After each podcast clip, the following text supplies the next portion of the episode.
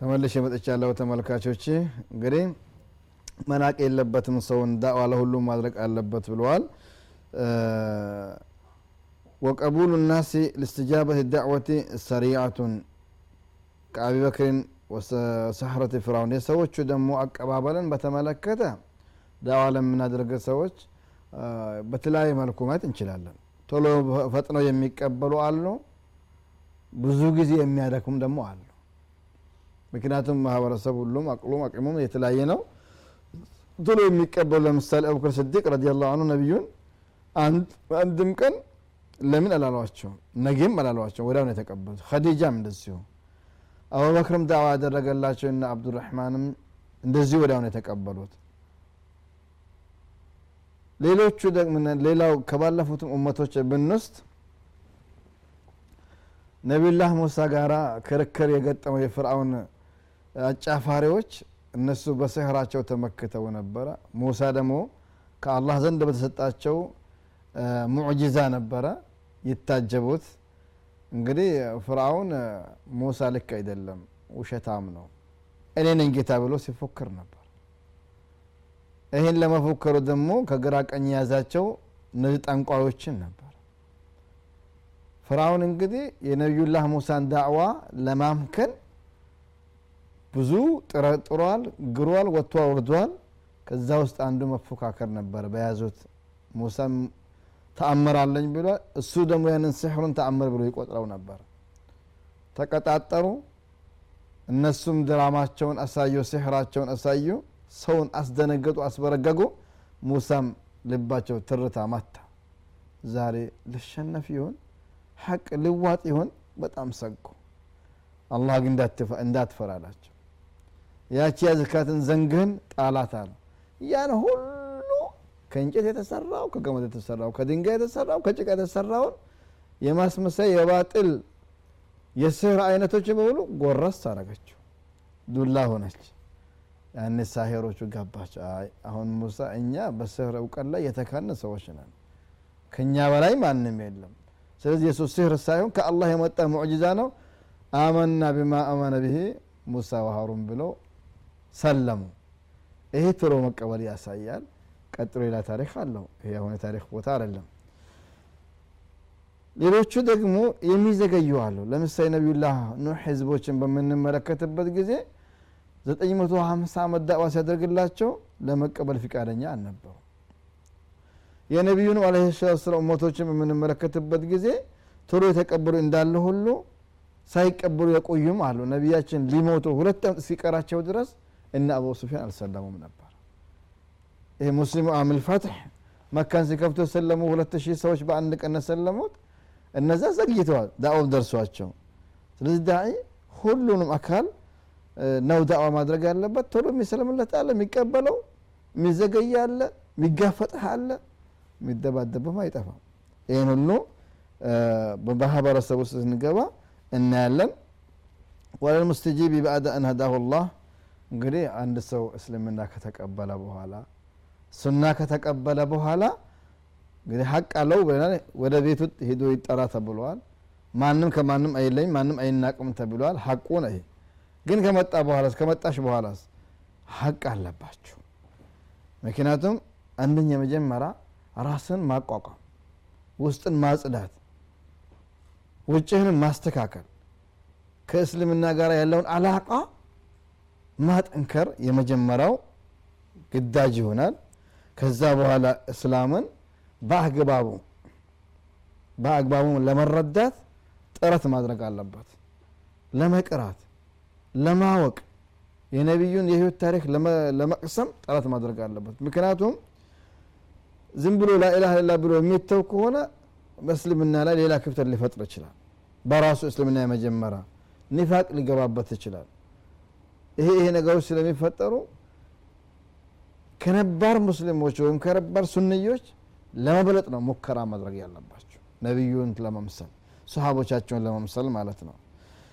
ሌላው ዳዕዋ የሚደረግላቸው ሰዎች አራት አይነት ሰዎች ናቸው የሚሆኑት። እነዚህም አንደኛ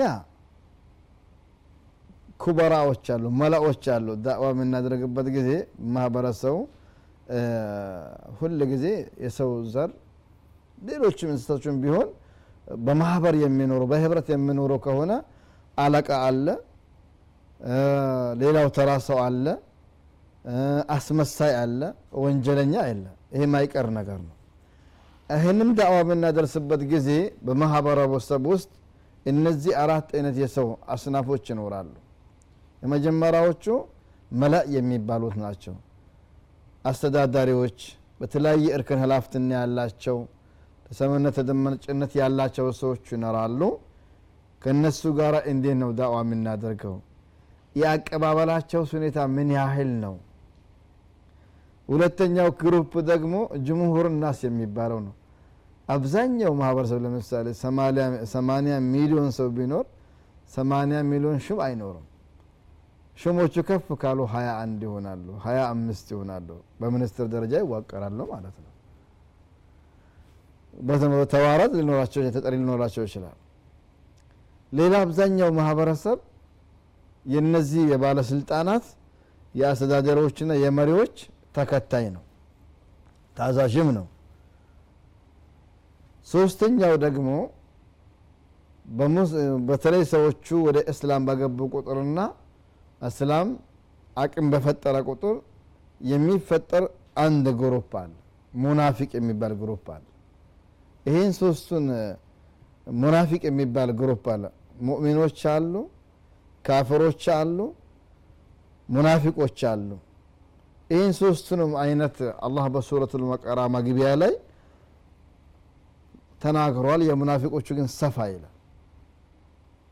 ألف لام ميم ذلك الكتاب لا ريب فيه هدى للمتقين الذين يؤمنون بالغيب ويقيمون الصلاة ومما رزقناهم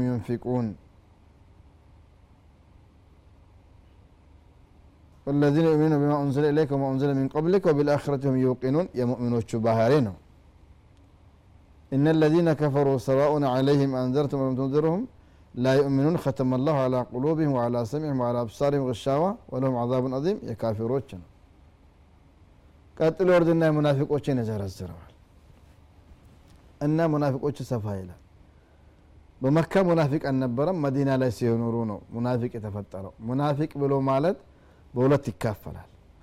አንደኛውና አደገኛው ሙናፊቅ ውስጡ ከሃዲ ውጩ ሙስሊም መሳይ ማለት ነው።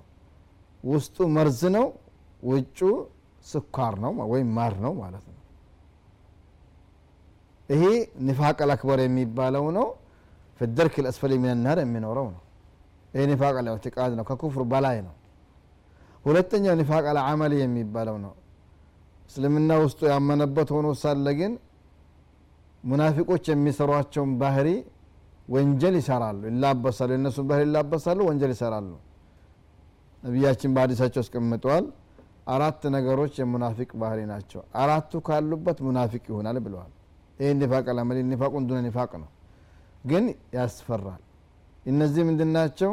ሲናገር ይዋሻል ሲከራከር በውሸት ጠበቃ ቀጥሮ ይከራከራል ቃል ያፈርሳል አደራውን ይበላል ብለዋል ይሄ አራቱ ያለበት ሰው ሙስሊም ነኝ ብሎ ቢልም ቢሰግድም ቢጾም አደገኛ ነው ብሏል ነቢዩ አለ ሰላም ስለዚህ ይሄ ሶስተኛው group ሙናፊቅ ነው። አራተኛውና መጨረሻው group በሙስሊሞቹ በሙእኖቹ መካከል ሰው ሰው ነውና ወንጀለኞች ይኖራሉ።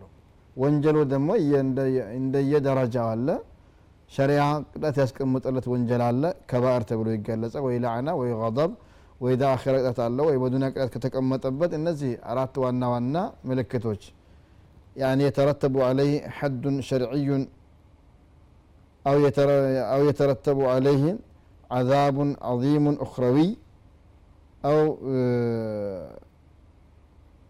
يسحبه لعنة أو غضب الله እነዚህ ነገሮች ካሉበት ከወንጀሉ በኋላ አላህ ተቆጥቶበታል አላህ ረግሞታል እንደዚሁም ከባድ ቅጣት አለው ወይ በዱንያ ይቆረጣል ይገረፋል የሚሉ ምልክቶች ካሉበት ወንጀሉ ከባኢር ዝኑብ ነው። ትልቅ ወንጀል ነው። ተውበት የሚያስፈልገው ይሆናል ማለት ነው። እና እነዚህ ወንጀለኞች ይኖራሉ። ዳዕዋ የሚደረግላቸው እነዚህ አራት ደረጃ የያዙ የሰው አይነቶች ናቸው። እያንዳንዳቸውን በቅደም ተከተልና የአቀባበላቸውን መጠን ኢንሻ አላህ የምና በዝርዝር የምና ይሆናል ምክንያቱም ሰው ከዚህ ከአራት ግሩፕ አያልፍ አይወጣም ይሄን በሚቀጥለው ደርሴ ኢንሻ አላህ እዤላችሁ ቀርባለሁኝ እስከዚያው ድረስ ጃአለኒ ላሁ ወእያኩም ሚመን የስተሚዑነ ልቀውላ ፈየተቢዑነ አሕሰነህ والسلام عليكم ورحمة الله وبركاته